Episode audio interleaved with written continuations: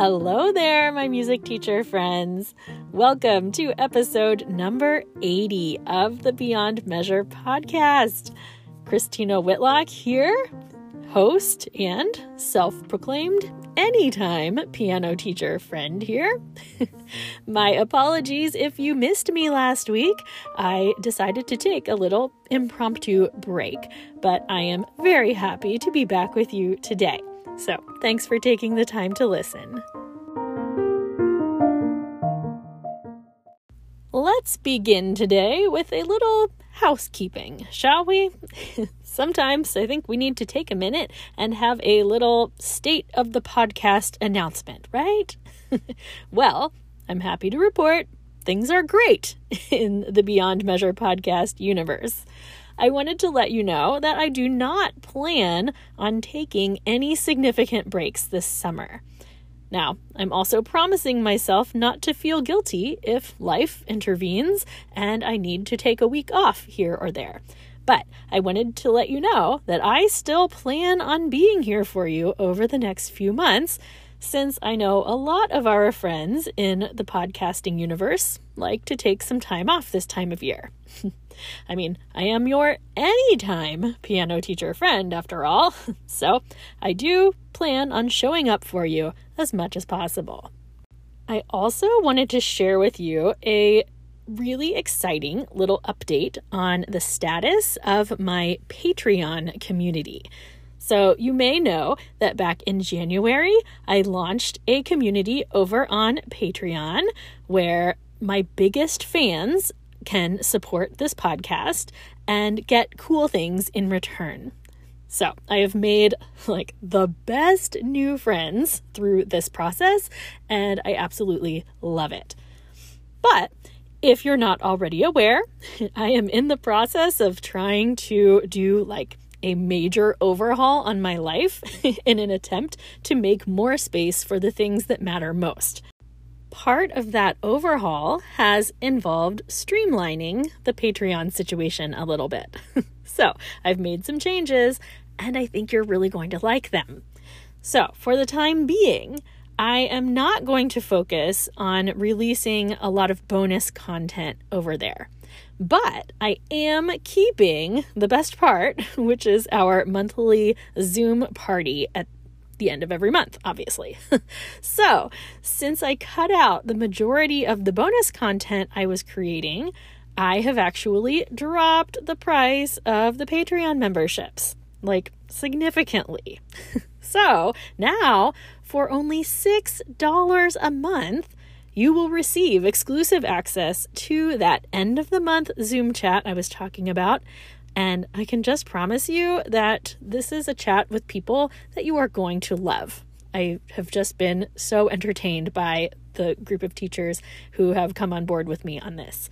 Um, but anyway, just $6 a month, friends. And if you don't care about that Zoom and you just love this podcast and want to kind of throw me a tip every month, you can also sign up just to give a $3 donation every month. So, that doesn't come with any like benefits per se, but it does help me keep this podcast rolling without resorting to sponsorships for like shoes and vitamins or whatever else may come your way. In other words, if you feel as though you get like even like 75 cents of enjoyment from each episode I release, giving $3 a month just adds rocket fuel to my content creator soul, and it allows me to keep things happening over here. $6 a month again, which kind of breaks down to roughly $1.50 an episode. that gives you access to our monthly Zoom. So, details on how to sign up for that Patreon community are in the show notes for this episode, or you can simply go to patreon.com slash beyond measure podcast. I hope it goes without saying. You can cancel this subscription at any time. And, you know, please contact me with any questions you may have. Beyond Measure Podcast at gmail.com. That's me. I'm your girl. All right, thus endeth the business portion of today's episode. so let's get on with the show, shall we? I wanted to chat today about the importance of mentoring relationships in our lives. So, the idea of a mentor is very near to my heart for all kinds of reasons, but largely because I grew up with more mentors than the average girl. I'll give you the backdrop. Like many of you, I took on my first full time church position at a pretty young age. I was 12 years old when I took on a full time church music gig. Um, and this happened to be at a church that was super small. Again, if you know me, you know I grew up in a very small town, and this was an even smaller town outside of my town. Um, and when I tell you it was small, I mean we had an average attendance of like maybe 20 people on a Sunday. So, again, small. and just for your reference, this was in the 90s. So, by the way, if you're someone whose like alarm bells are going off when you think of young people under the influence of church, um, put those worries to rest, will you? because this was a very positive experience. Anyway, in addition to this being a very small congregation, this group was mostly comprised of retired and aging members um, and then a few of those families brought their grandchildren or even great grandchildren. So it was a very interesting generational mix because we had quite a few older adults and several very small children. So when I got hired to come play for services, well, I definitely had the market cornered on like the preteen and later teenaged congregants. it was mostly me, small kiddos, and some elderly people. and I got so much attention. I mean, a lot of attention. And truly, I will never be able to actually explain the influence that this congregation had on me in the best of ways through those formative years. And I'm putting all like actual spiritual implications aside and just saying that the benefits for a teenager growing up surrounded by a community of loving adults who invested in my future over and over and over again. Well, I mean, there are just a lot of benefits. These families threw me elaborate, and I mean generous, parties when I graduated high school and undergraduate for that matter. They constantly sent me cards cheering me on before competitions and auditions. They led by example, inviting me over for meals and activities with their own families. And, like a good little student, I carefully studied all the things, like all of their family dynamics, no matter how complicated they were, and I took copious mental notes. And I think because I spent so much time with those families during those years, I just learned to embrace the wisdom and relationships that are built with an older generation. In fact, I'm quite sure I took it completely for granted. if you're not aware, there is a compelling amount of research that shows how important it is for young people to feel invested in by multiple adults, and especially adults that are not necessarily related to them. This helps foster a sense of belonging and a strong sense of purpose, and, you know, all of those things that we know are needed for successful transitions into adulthood. So, I tell you this part of my childhood to help put today's focus on mentoring relationships in perspective. I'll try to keep this short today, but basically, I just have two questions for you to answer, and that's it. First of all, I want to know who is mentoring you right now in this season of your life. So, if you listen to this podcast, I'm pretty sure that you already agree with me that the best teachers are always learning. I advise young teachers all the time to beware of any occasion where they feel like they have everything figured out. we just never know what we don't know, which is a real problem, by the way. Since I am assuming most of us are already committed to this process of lifelong learning, I feel like this first question shouldn't be too difficult. I mean, who is mentoring you right now? Because this question can have a thousand different implications, let's stay focused on your studio teaching life for right now. Who is mentoring you into becoming a better teacher? I know that there are many names in the virtual music teaching community that come to mind. Um, we have such a wealth of intelligent voices who share their ideas with us online and, of course, here in the podcasting airwaves. I would attempt to make a list here, but I am way too afraid of leaving important people out. So feel free to message me if you need suggestions of new voices to follow, because I have a million of them. And certainly, learning from our peers and colleagues online is a terrific way to expose yourself to new ideas.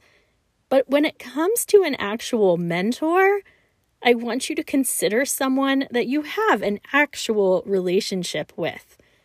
Perhaps it's someone that you pay for coaching, or maybe, and most appealingly, it's a fellow teacher in your community or nearby to you somewhere. Have you thought of someone yet? Or maybe a few someones? I really want you to try and come up with a name or two of people whom you have a relationship with and who inspire you and help lead you in making better decisions for your studio.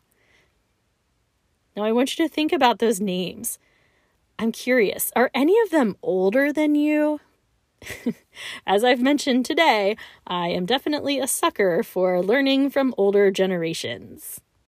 I will level with you here.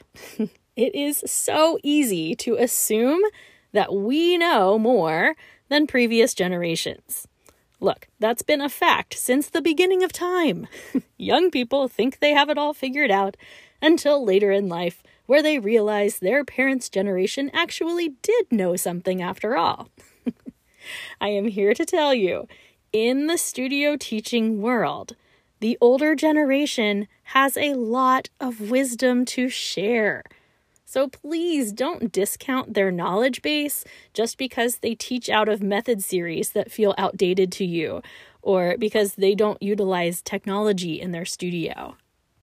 By the way, that is a terrible generalization, and I recognize it because, of course, there are many incredible teachers who have kept up on all of those developments as they have aged. But what I mean to say is this so much about music study is timeless. It really is. I mean, Frances Clark was writing about teaching overscheduled teenagers in the 70s, friends. Some of us get caught in this trap of thinking that we are the first to experience and solve certain problems, when really, these older teachers in our communities, well, it's been very possible that they've been dealing with this countless times before we have. So, as you look at your list of who is mentoring you right now in this profession, in this season of life, are any of those names older than you? Or have any of them been teaching longer than you? If not, I want you to think of someone in your community that you might be able to reach out to. I'm bringing this topic up right now because many of us are heading into seasons of lighter schedules for a couple of months, and it feels like an ideal time to reach out and make some new studio teacher friends and develop these mentoring relationships hear me on this. This does not have to be a big formal to do. you don't have to ask someone if they will be your mentor. You simply have to spend a little time with them and give earnest consideration to the experiences that they're talking about. Be curious about their life. Listen more than you speak. Ask a lot of questions. I mean, seriously, just listen to them talk about their teaching career. Consider how they balanced the things that you're struggling to balance. What did they do to attract students? Did they do anything that didn't work? And why didn't it work? The possibilities are endless here. You have heard me say it probably a million times by now that my favorite piece of advice for teachers is to build relationships with your fellow music teachers. What do I always say? They are your colleagues, not your competition. It's a huge difference. So, think again about that list of who is mentoring you. There's a very good chance your list might have been blank, and that's okay. Don't feel guilty about it. Just think of someone that you can begin to build a relationship with and get to it. The clock is ticking, and I know I mentioned that I had two questions for you today. So, of course, the first was Who is mentoring you? and the second, well, you're a smart person and you probably already see where I'm going with this, but here it is. Question number two Who are you mentoring? Ah, yes. Turnabout is fair play, after all. And here's the truth you have much to offer others in this profession. Your experiences, just by the fact that they are yours and you have experienced them, well, they are full of lessons that others can benefit from. So, as important as it is, and it really is, to have mentors for ourselves, this cycle will only be successful if we actively work to mentor other teachers as well. Don't get entirely caught up on age here, okay? You don't have to mentor someone necessarily that's younger than you, although I do think it's a pretty solid plan in general. who is someone you know who could benefit from your studio experience or who might even just be curious about it? Do you have a name or two? Who are you sharing with? Suffice to say, friends, if you don't have names on either of these lists, I suggest that you think about inviting someone out for a walk around the neighborhood or a meetup for coffee. The joys of building relationships with our fellow teachers are numerous and I am all about breaking down those walls of what we perceive as competition amongst us. Okay, so that's really it. Two questions for the day. One, who is mo- who is mentoring you? And two, who are you mentoring? If you don't have responses to each of those questions, that is your homework right now. Again, you don't have to make it awkward, it doesn't have to be a big deal, but reach out, connect with someone. Take one little step to building those relationships. It will make you a better teacher and probably a happier human.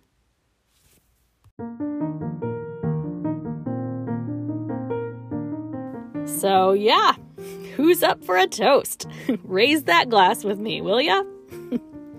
Music teacher friends of the world.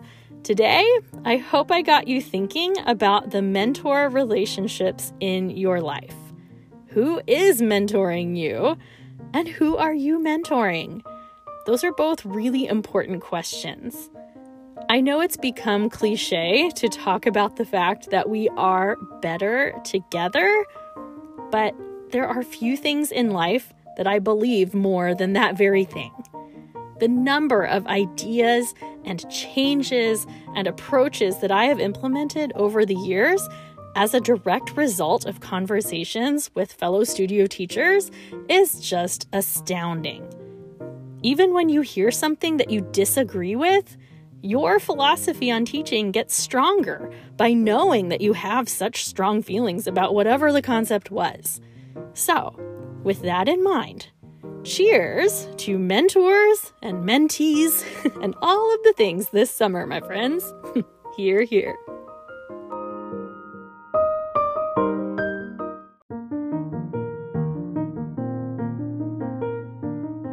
Thank you for hanging out with me today, friends. That's a wrap on episode number 80. And if this topic resonates with you, I want to make sure that you have listened to episode number 30, which is Cheers to Your Local Teacher Friends. And even be sure to check out episode 31, which was titled Cheers to Challenging Colleagues. yes, I did go there. Don't forget to consider supporting the newly revised Patreon channel. You can check that out at patreon.com slash beyond measure podcast. And as always, come follow me on Facebook and Instagram. That's Beyond Measure Podcast over there. And you can always email me at, you guessed it, Beyond Measure Podcast. That's all one word at gmail.com. Until next time, onward and upwards to mentoring relationships, my friends.